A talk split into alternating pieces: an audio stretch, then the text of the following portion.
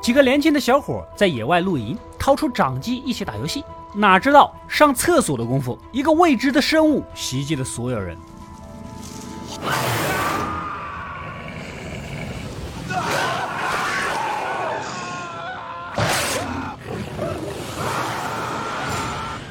我们的男主迪恩和山姆这对驱魔两兄弟在寻找父亲的路上，正好来到了黑山山脉，也听说了失踪的事儿，瞬间来了兴趣。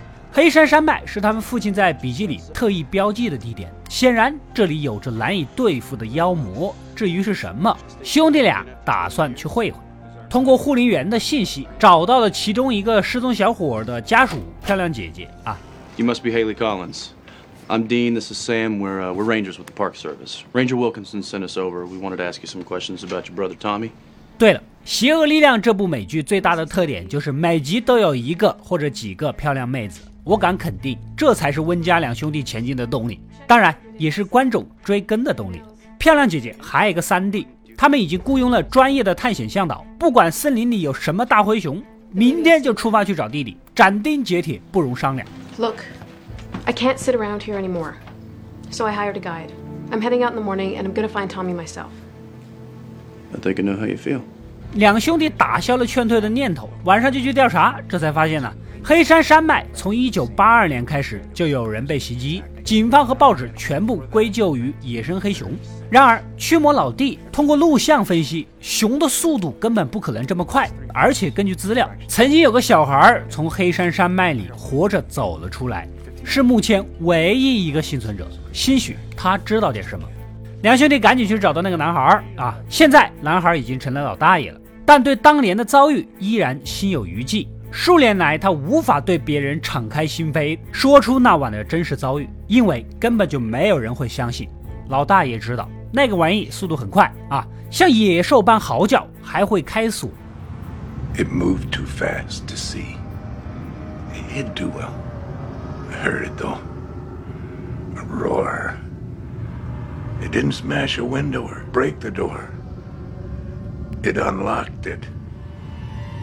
You know of a bear that could do something like that? 根本就不可能是熊。说着，给两人看了看身上的伤疤，仿佛是这个怪物特意留给外界的炫耀。不管怎么说，至少可以确定，这绝对不是普通的野兽，简直是一个禽兽啊！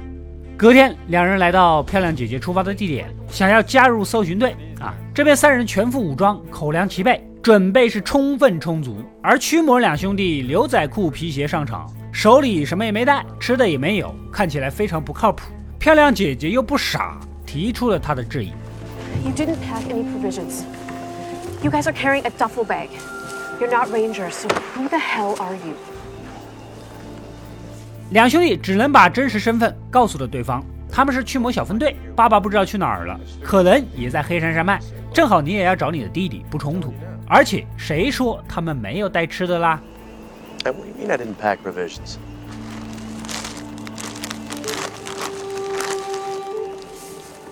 说着掏出了半包零食。你要是再掏出一包辣条，那真的是诛心了。一路跋山涉水，来到弟弟露营的坐标附近。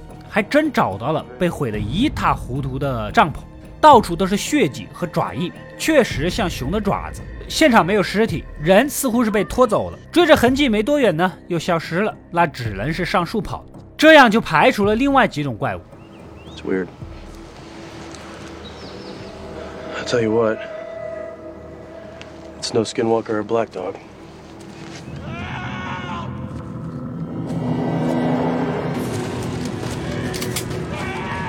此时传来呼救声，五个人追过去，却什么都没有看到。高智商的驱魔弟弟顿感不对劲儿，赶紧回头，这才发现三个人的包都被抢走了，里面有卫星、手机以及食物补给。显然刚才就是调虎离山，就是想把他们隔开来，慢慢的玩。这怪物的智商绝对牛逼呀！驱魔弟翻出父亲的笔记本，这么聪明的怪物，只有可能是食人魔。这东西智商武力双在线，当即提议：天快黑了，咱得赶紧回家啊！然而向导第一个就不乐意，我打小就在丛林里长大，手上还有枪，我怕个毛！再说了，人都没找到回去，我尾款结不了啊！漂亮姐姐也不乐意了，不找到弟弟，他就坚决不回去。没办法，两兄弟只好给周围画上了结界。One more time, that's. Anasazi symbols. It's for protection. The Wendigo can't cross over. Nobody likes a skeptic, Roy. 兴许可以阻止食人魔的袭击，大家呢先将就的过一晚。半夜又传来撕心裂肺的求救声，众人有点怂了。向导一枪打过去，听到对方中弹声，很高兴，直接追出去，想要拿下这个战利品，然后就。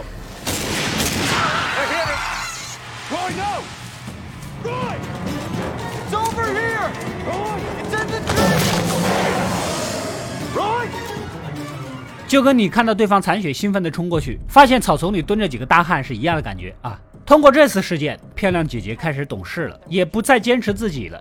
隔天，认真的聆听兄弟俩的意见，他们说去哪儿就去哪儿，没有任何反对啊！两兄弟也就把食人魔这种生物的来龙去脉告诉了他。原来呀，食人魔以前也是人类，这些人要么在野外的，要么是矿工、拾荒的或者猎手。当寒冬来临的时候，他们没有食物吃，为了生存会弄死同类并吃掉，久而久之身心扭曲，演变成了食人魔。食人魔呢有个特点，每当冬眠的时候，他们会储存食物，所以没找到的尸体最大的可能性就是被他们打包到自己洞里存到冰箱里去了。说明这食人魔挺讲究养生的，要吃要吃新鲜的啊，腌制的东西维生素不高，吃起来不营养。正聊着，食人魔果然对他们出手了，将姐姐和驱魔哥给掳走。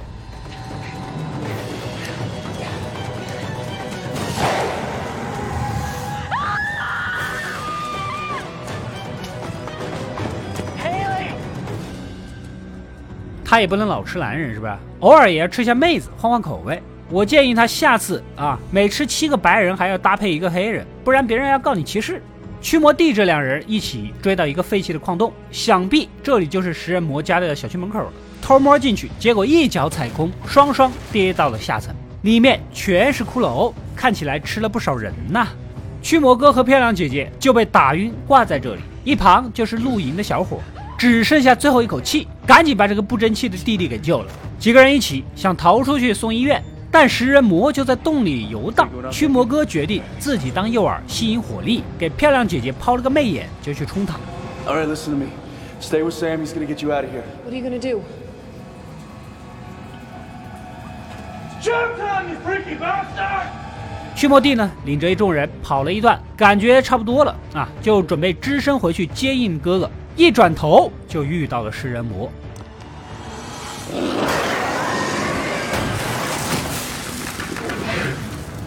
没想到漂亮姐姐也很讲义气，又回头过来接应他。结果几个人在逃跑过程中被堵到了死路上。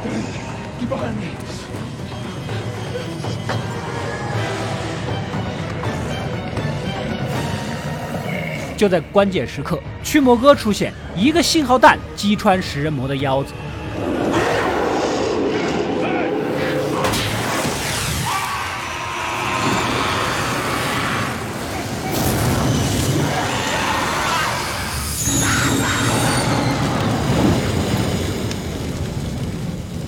Not bad, huh? 最终化作一滩烟尘。故事的最后，漂亮姐姐的三弟给了警方一个更容易接受的事件经过。Circle the campsite. I mean, this grizzly must have weighed 800, 900 pounds. 最终的最终，伤者获救，两兄弟继续出发找爸爸。